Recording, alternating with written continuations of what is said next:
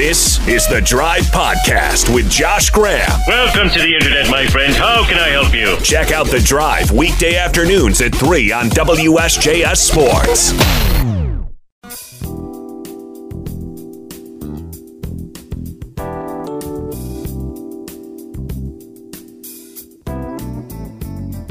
It is a Tuesday drive, WSJS, News Talk Sports for the Triad. We're due to wake Duke in Winston-Salem tonight and a strange 6.30 tip-off time. Our show is going to be shortened 30 minutes today. And with a game that has a strange tip-off time, it's only fitting that, well, strange things happen. And they've already happened today. Dereck Lively, Dariq Whitehead, two key Duke freshmen, both ruled out tonight due to illness that has gone through the team in the last week or so. John Scheyer was talking about that yesterday and said he imagines most teams across the country have been dealing with it, but Duke's had some illness creep into its program, and it's going to cost them two players in their rotation tonight. And even though students are out of town for Christmas break, which should take a lot of the teeth out of the Joel atmosphere tonight, it's not going to be so hostile against Duke. Wake Forest is still catching the Blue Devils at a really good time, and I'm actually calling for the upset here.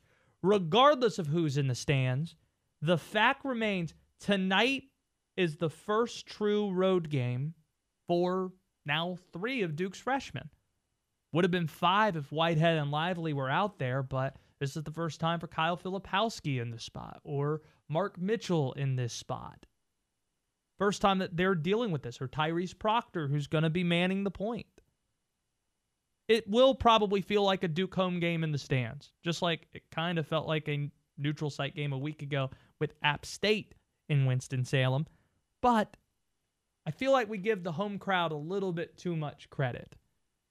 Anytime coaches are talking about home field advantage in football or in basketball, what they feel they get from the crowd is an advantage in officiating. It's not really the big issue of communication, which in football does have some limitations when you talk about ruckus environments, but no, officiating is the biggest advantage you get with home court or home field, having a lot of your supporters in the stands versus the other side. But it's not the only advantage you get. That's what most people focus on. But if you drill deeper into it, in basketball specifically, it's getting to shoot on your home rims and with your home sight lines. And for many of these Duke players, they've never been in the Lawrence Joel Veterans Memorial Coliseum before. So it's new for them, and it's going to take some adjusting to that. Given how young Duke is, Wake has a better shot at knocking them off now than any other point during the year. And the Whitehead and Lively news, that's just a cherry on top. We haven't seen the Blue Devils in a long time. It's been 10 days since their last game. Two weeks for Jeremy Roach, who missed the University of Maryland Eastern Shore game due to a toe injury. He's going to play tonight, but the last time we saw him, it was Madison Square Garden where he had 20 plus against Iowa. Wake, meanwhile, has played twice in the last six days. They're coming off a loss. You know they're going to be motivated and ready to go tonight. Here was John Scheyer about playing with this long layoff tonight. For us, it's a good chance to evaluate where we are as a team. And, you know, you're playing one game in a 20 day stretch, really, when you add in, you know, the break we have after this. So for us, just having, you know, really laser focus these last couple of days and getting better, improving really on both ends of the ball. We need to improve a lot, but then also uh, play our second conference game, first road game against a team, you know, who's really good and they're going to be hungry uh, coming off of a loss uh, this past Saturday. Getting to the basketball matchup, you might be thinking, Josh, this is a lot of you're talking about circumstance and where the game's playing. In the end, it's about the Jimmies and the Joes. Give me a basketball reason why Wake Forest can hang with Duke. Well, here it is. The Deeks are actually bigger than Duke is. The only time Duke's dealt with that this year was their worst loss of the season against 7 4 Zach Edey and Purdue in that Thanksgiving tournament in Portland they played.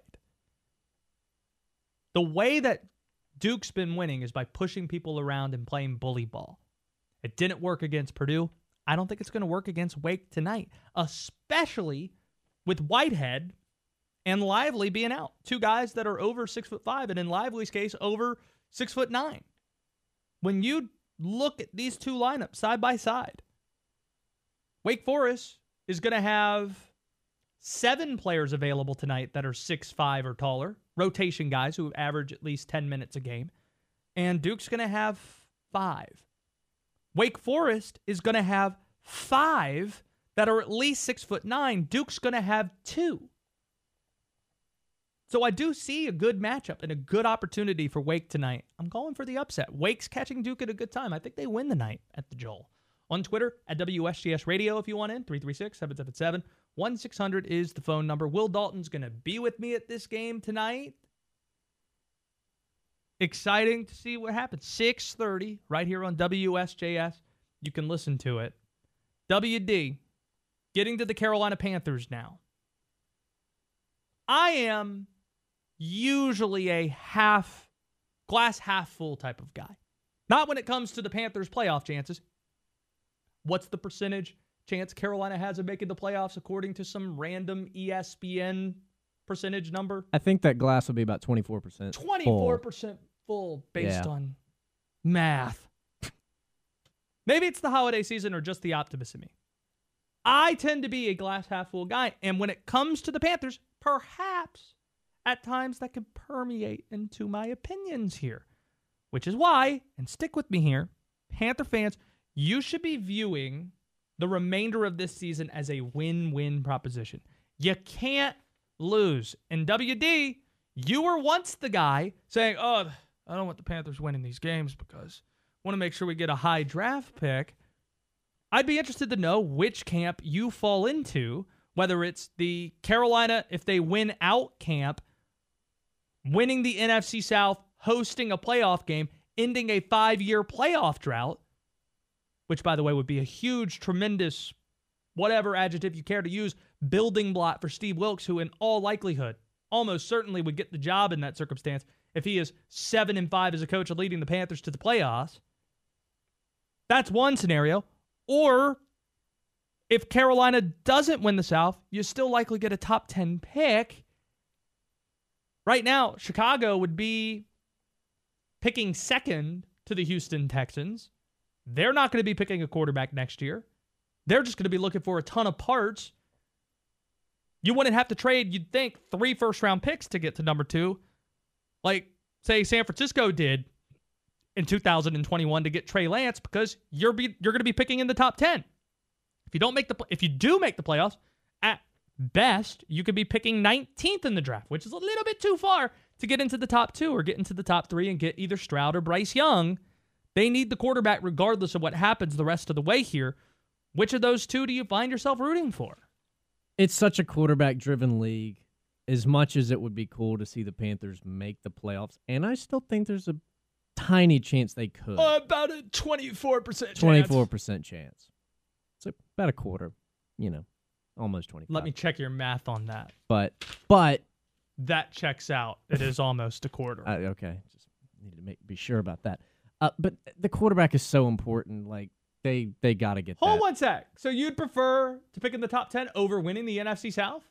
I'm afraid so because looking at the long haul, the bigger picture, quarterback's more important. I mean, how far are they going to if they make the playoffs? How far are they going to go? They can win one game. Right, like My Yeah. only hope is that Steve Wilks gets the job. That's what's most important to me. Either of those things, if they happen, I'm not going to pick which one I want to happen because, again, it's a win win regardless of which of the two happens. They're not going to win three straight, by the way. So I got a feeling I know which one's going to happen here. But the hope is Steve Wilks gets the job. I almost feel like it's NCAA tournament time and I'm looking at resumes going into the ACC tournament. How many wins do you need in order to get in? Oh, well, I think you need to win one for sure. You can't go for, you can't just go one and done. Two would for sure lock it up for you. That's how I feel about Wilks. If you win one, you give yourself a shot, but it wouldn't be surprising if you don't end up getting the job. If you win two, yeah, six and six after starting one and five. That would be an incredible job. done by Wilks. It's the drive with Josh Graham, WSJS. Drake got offered a lot of money to, to go to different schools, and it's, it's tampering. It's 100% tampering, but he got offered the money. He decided to stay. The more I've covered not just college sports, but pro sports, the more I've learned of a coaching code that's out there. And the code usually consists of coaches do not criticize other coaches, coaches don't step on other coaches' feet. There is an etiquette, there's a protocol that you need to follow. And it seems in recent years in college football, that has gone by the wayside. And the root of Mack Brown's issues, and you heard some of them there talking about the tampering with Drake Maye, the root of Mack's issues in the sport seems to be more about the coaches than what the players decide to do, the players being empowered to do a ton of things. He says that two top programs tampered with Drake Maye, trying to convince him to enter the portal and transfer to their school in exchange for a lot of money. He wouldn't name them though. I can't say that, and, and don't ask Drake. He, he's a young guy, and that's uncomfortable for him. Um, uh, you know who they are. Just look look at all the ones that are getting the top recruits. They're the ones paying all the top money. So just you, you can figure that out. Take two of those ten, and, and you're right. You got it. It could, and, and probably more than the two that I know of. Two that I know of. Okay. So let's go to the recruiting rankings. Two of the top 10, he says, huh? Alabama 1, Georgia 2, Miami 3, Texas 4, LSU 5, Notre Dame 6, Ohio State 7, Oklahoma 8, Tennessee 9, Clemson 10. It's not Clemson. Clemson has their quarterback. Dabo's not trying to pull Drake Maye away from Chapel Hill. It's not Miami. Tyler Van Dyke still around. He's coming back for another year. He was banged up throughout this season. He still, I think, has two more years left if he wants it, two or three more years. Texas, not them. They've got Quinn Ewers back, who's going to be a Heisman candidate. They have Arch Manning in this year's class, so it's not them. LSU, they've got a really good quarterback in Jayden Daniels that's returning as well. So it's not the Tigers looking for a one year Drake Maye rental. Ohio State, maybe. Maybe it's them, but they're seventh in the recruiting rankings. Is that really the team that's going after Drake Maye, trying to pull him out of Chapel Hill? Tennessee, nine.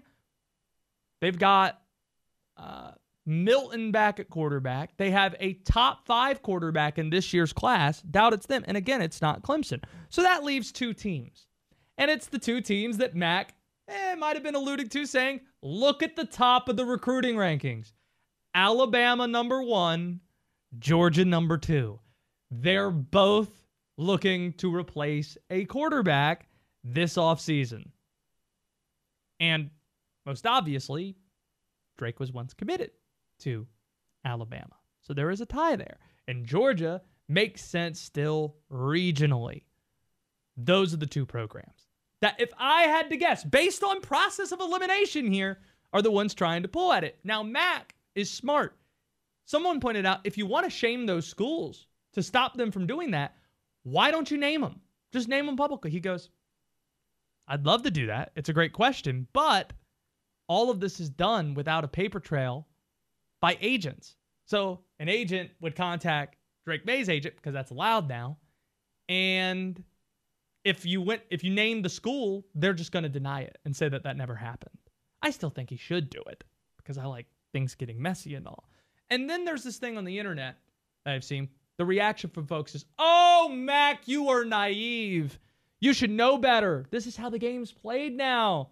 You know, how you bring players is by trying to pay them. You have to buy players in order to bring them in now." I don't think that's what Mack's talking about. I think he understands that with collectives, that's now the new normal. You pay guys to try to get them to transfer to your school. What Mack's talking about is a violation of the code because no agent is going to reach out to a player who's not in the portal to try and get them to go to the portal and go to their school unless they know that a roster spot is available. And how would they know that without having contact with the coach?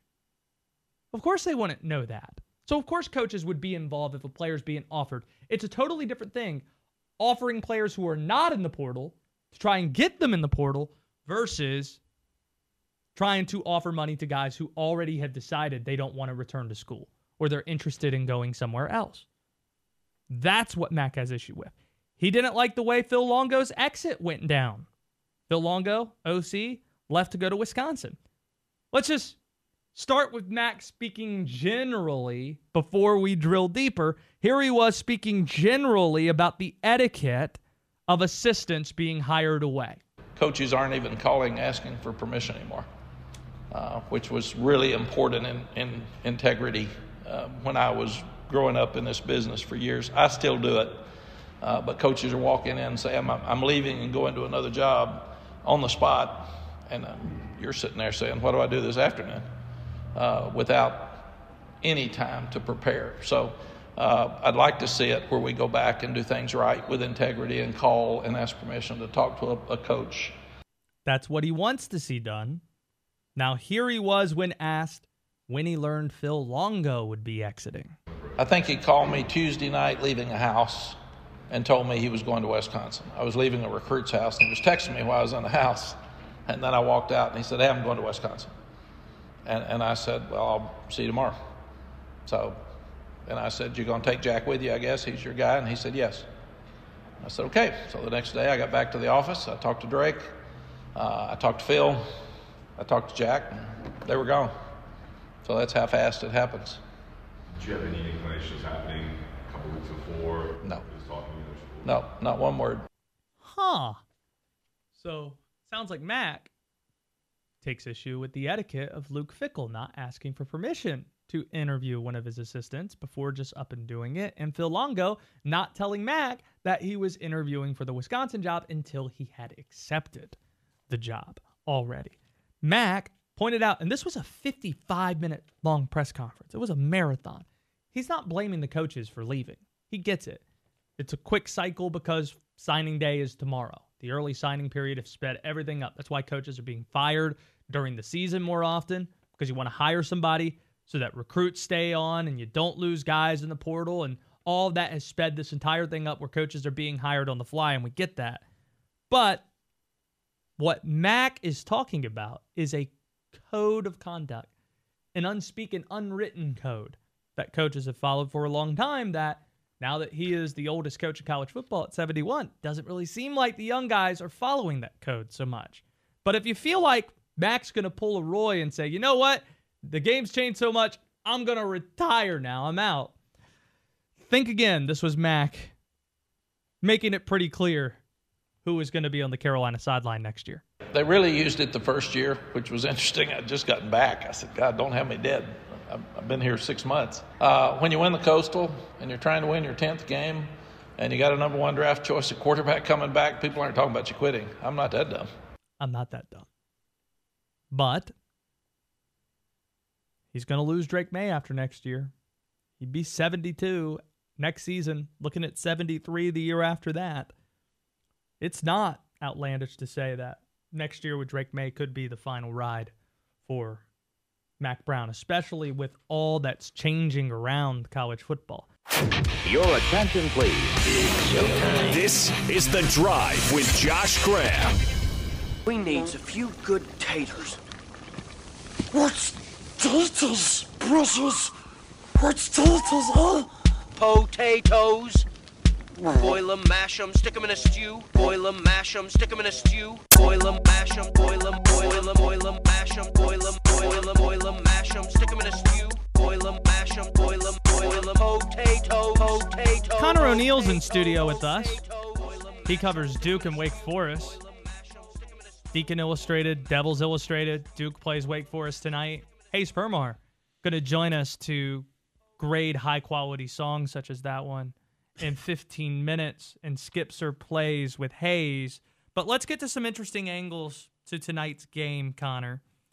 Starting with Wake Forest, where Steve Forbes, this is year three, one coach of the year last year, is still looking for his first win against a ranked team now. It isn't to say he hasn't had big wins. That North Carolina win by 23, a pretty big deal. Some of the others he had last year, like winning at Virginia, should be applauded. But the only ranked team they played a year ago was Duke, and they did not beat them in either game. Came close at Cameron Indoor, and his first year he didn't win, so he's 0 9 against ranked opponents thus far at Wake. The last win for Wake against a ranked team was against Duke. That was when they stormed the floor at Joel Coliseum, Brandon Childress, right before the pandemic began. That was 2019 2020. Oh man, that was such a great night for Brandon. I can remember like The three at the top of the key. he was uh 0 for 12 I think to start the game. It was either 0 for 10 or 0 for 12. He definitely got to double digits. Uh maybe not definitely, but I want to say he got to double digit misses. Hit the it wasn't a 3, I think it was uh Long a two. long 2. And then went for I think 14 of his 16 points in the overtimes. It was double OT, 111 105 I want to say. Look at that memory. That's pretty good. Is it 111 105? I got it up right here. 113 101. Oh, 113. Okay. Yeah, you're not that smart. I'm not. After tonight, John Scheyer will have coached four ACC basketball games as Duke's coach. Two of them, the only two teams that he has coached against WD from the ACC out of four after tonight will be against Duke, or excuse me, Wake Forest and Boston College. See, I've been giving him credit for four and a half because he coached the second half against Wake at Cameron last year when Coach K was getting Oh, an IV. So it'll be five. It's We're- four and a half. It's four and a half. That's right. Coach K Four and a half. left the first half, and then Scheyer coached the second half. Last year, Coach K never got the send off at the Joel Coliseum. Yeah, sure. He's real broken up about Yeah. uh, the the motorcycle fumes not getting him one last time. And then during the COVID season, that's great. It was John Scheyer on the bench coaching Duke, while Coach K, I think, was out due to protocols at that time in the COVID year. This was John Scheyer kind of cracking about this yesterday. Well, yeah, it's um, I'm starting to wonder if I'll ever coach against anybody else besides Wake and, and BC. You know, that's nice.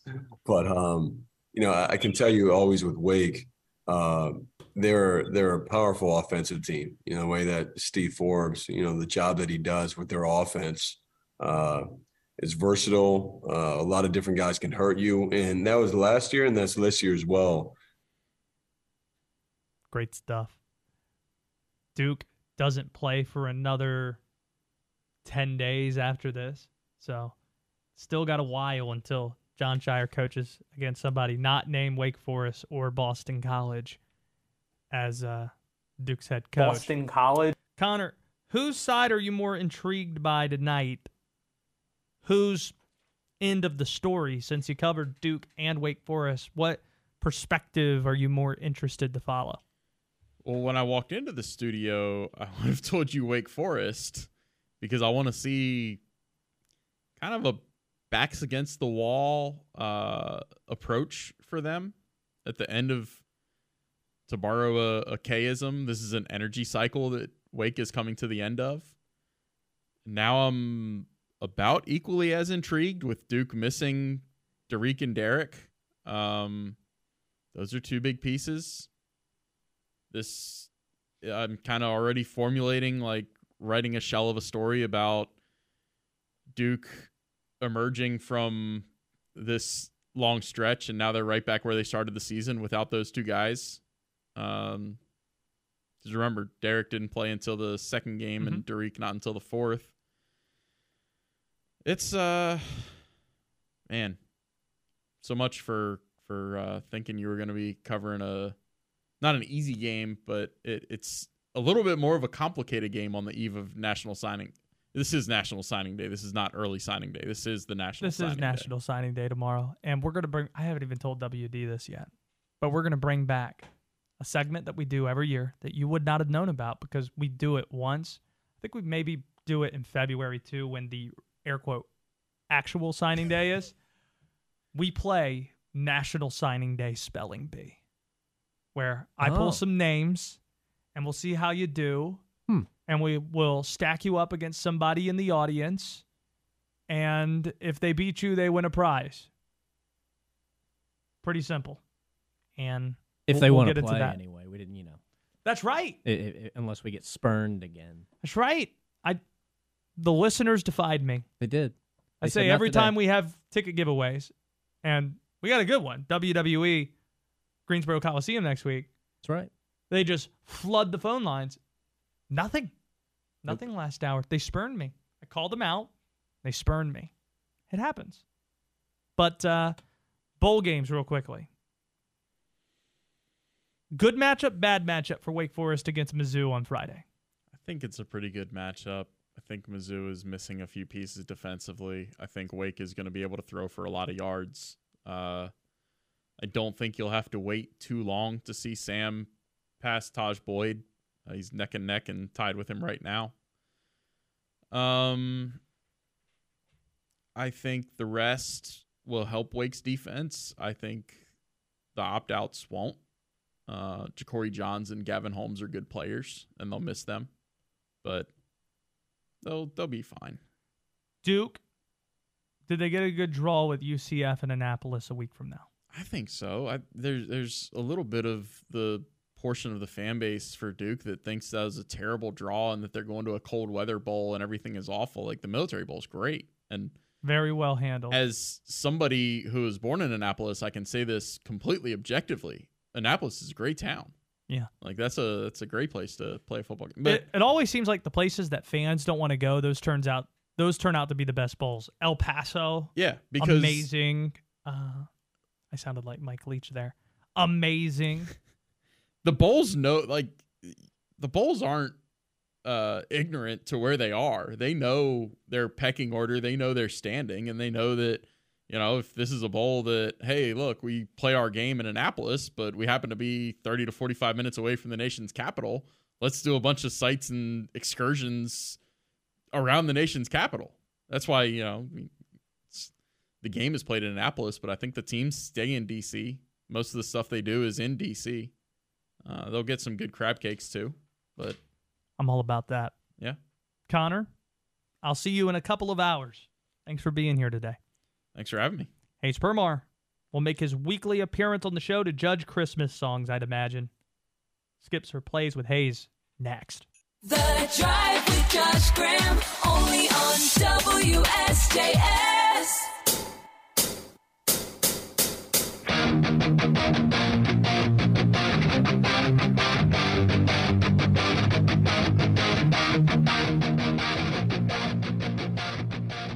This is definitely a play from the Dookie album, which is 30 plus years old now. We're about to play Skips or Plays with Hayes. And one thing I want to talk about with Permar tonight's a big game for the Carolina Hurricanes. The Canes, back to back win.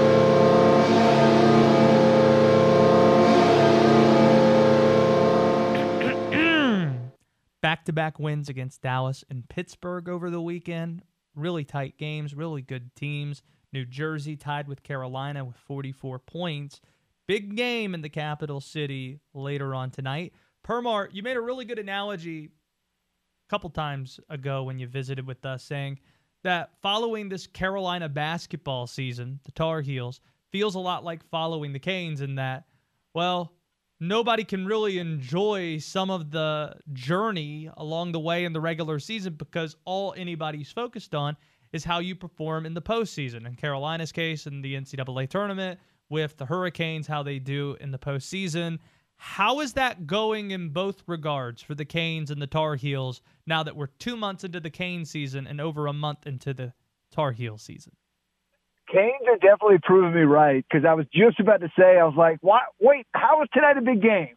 Like a month ago, we were freaking out. Then they scored on every point on the road trip. Most of them wins. They kept the win streak going. Like, how is tonight a big game? They're going to go.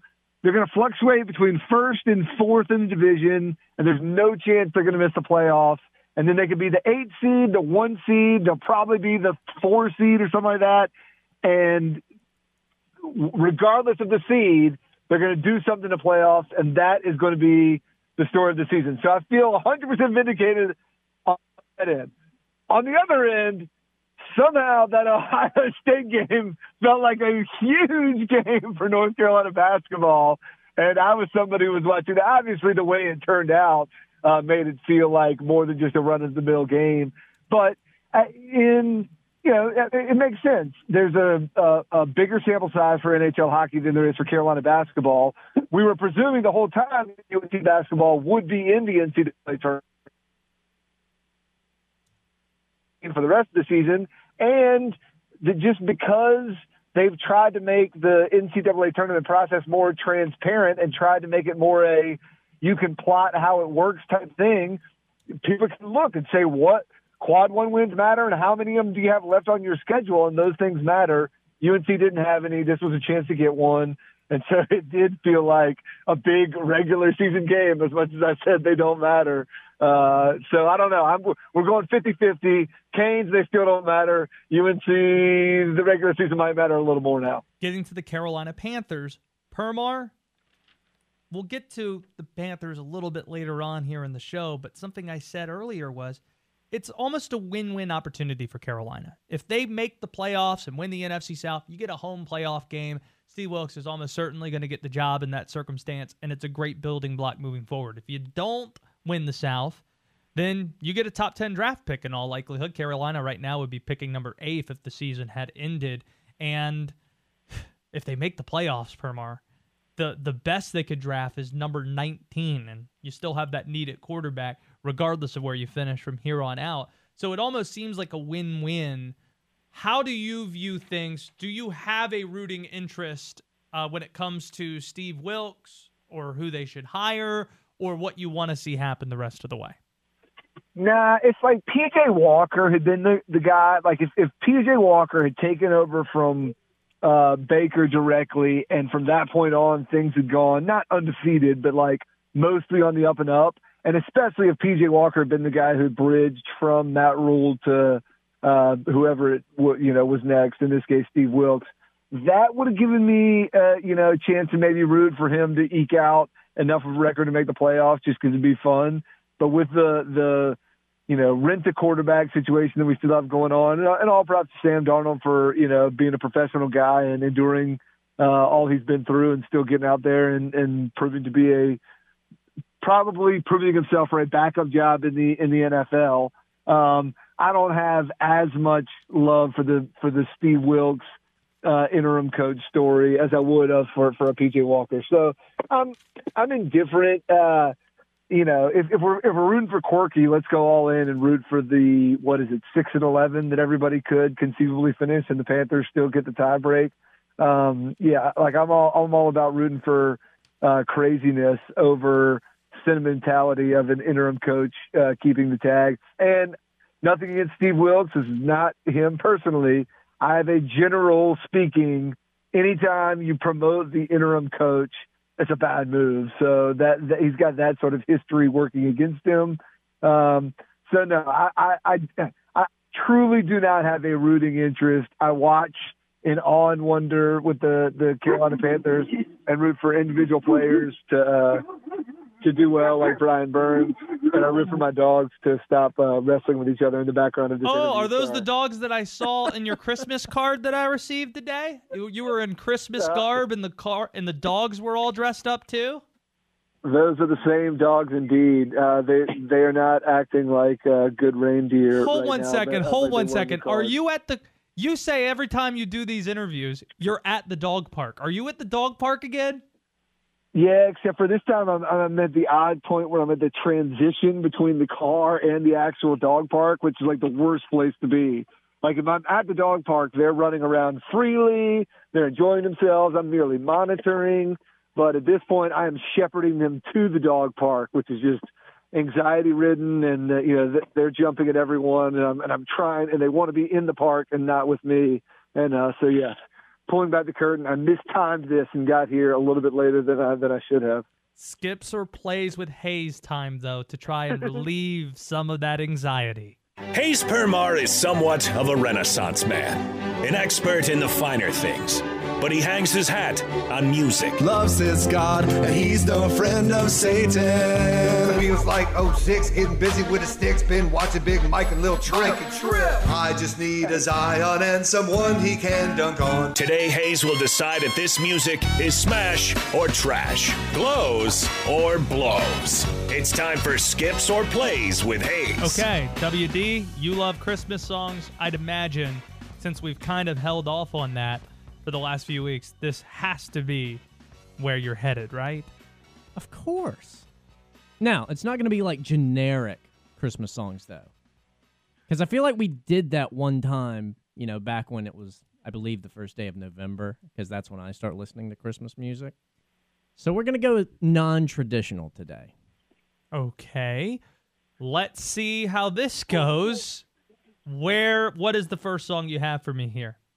I think this is staying on brand with the show. This is Let It Snow by Sarah McLachlan.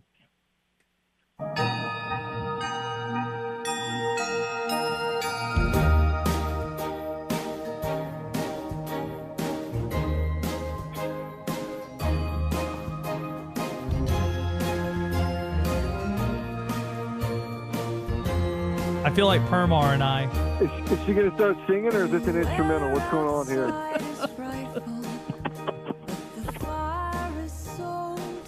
I bet me and Permar are on the same page on this one.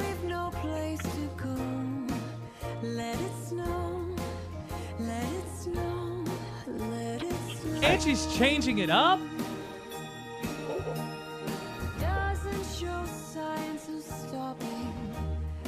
This is an easy skip. This is a terrible version. Like, I, you're trying so hard. There's there's some good '90s songs, and even it's Sarah McLachlan or who, whom I who's on the uh, uh, the one with Barenaked Ladies. Is that? Uh, I- I- am, am I getting another '90s female artist mixed up with Sarah McLachlan? You are. Right now, all I can think of adopted an animal, and no, that's a that's a terrible version of uh, of a pretty good Christmas song. So that's an easy skip. Terrible pick. I think this is the part where you say hated it. Yeah, he already, he already hit that one. I heard it. Oh, I, I didn't hear it earlier. Sorry. Hated it. Okay, what's next? See if you can get your face back, WD. Christmas Lights by Coldplay. Now, if this was skips or plays with with Josh,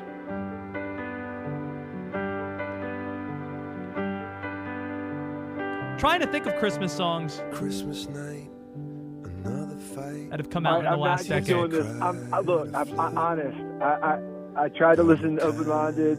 I'm not just doing this because this is Coldplay. This, this sounds like a terrible song, and I'm skip and I'm skipping it. Let's get it out of here. Permar doesn't have the Christmas spirit. What's the Ah. last song we No, have? I mean, I could list off the top of my head like 25 Christmas songs that would be better than the ones that you're playing for me right now. What's next? All right. You're either going to love this one or hate it. I personally don't like this song Then why'd you pick it? because I haven't heard it in forever. It's been a long time. Christmas shoes. Oh my god! Oh, oh my god! Oh, one sec. No. Are you serious? No, this is fantastic. Is this- Let it play. Is Let this it a comedy play. bit? Let it play. Is this Let it is this play. a joke? Let it play.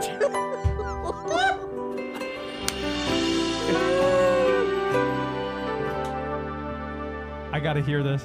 it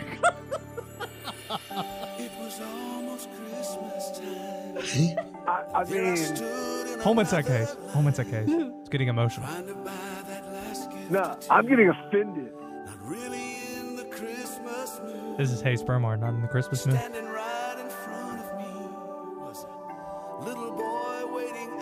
Oh, what's the little boy up to? Well, that's nice. No, he's just thinking about his dead mom. That's what the boy's doing. She's not dead yet, Hayes. The mom might meet Jesus tonight. He wants her to look good. Oh, she, she, she's gonna be dead. Don't want spoiler alert. You don't know that. Oh, here we go. Everybody. That's even a bad key change. I like, like key changes, and that's way too early in the song for a key change. This is a terrible song. This, I I feel like I'm being, I'm being put on. I feel like I'm being pranked. Like you guys got together and we're like, what are three terrible Christmas songs we could play to ruin Hayes' week? Hayes, who loves Christmas music, let's give him three terrible ones and see how bad we can make it. And then, like, now you're actually going to roll out the three good ones. I don't believe these are the actual three choices. That's how bad they were. Get it out of here. Get right. it. Hate Alonzo it. Morning GIF out. Maybe don't get it out of here. Maybe don't play this with kids around, but one of my favorite stand-up bits of all time is Patton Oswalt. You can find this on YouTube, making fun of the song "Christmas Shoes." Yeah, we had a good laugh about it one day before the show. That's it's out. It's outstanding. Yeah. Uh, one of the best things out there. Permar, sorry that we bugged you with some of these songs. you know, Look, grab anything from uh, a Soul Christmas, one of a great album, uh, Carpenter's Christmas, James Brown Christmas, uh, Christmas Calling is like a 2001 with with Jack Black, uh, Khaki King. This is the one, the Old Holy Night of Reverence to. There's some great Christmas music out there, some legit Christmas music, including Wham, where George Michael played every single instrument, sang every single note of that song, even though though it was put out under the Wham label. That's an all-time great Christmas song. There's good ones out there. Uh, I usually don't try to make it personal, but uh, I feel like Will let me down today. we'll talk to you next week, Permar. Thanks for doing this. Thanks for nothing.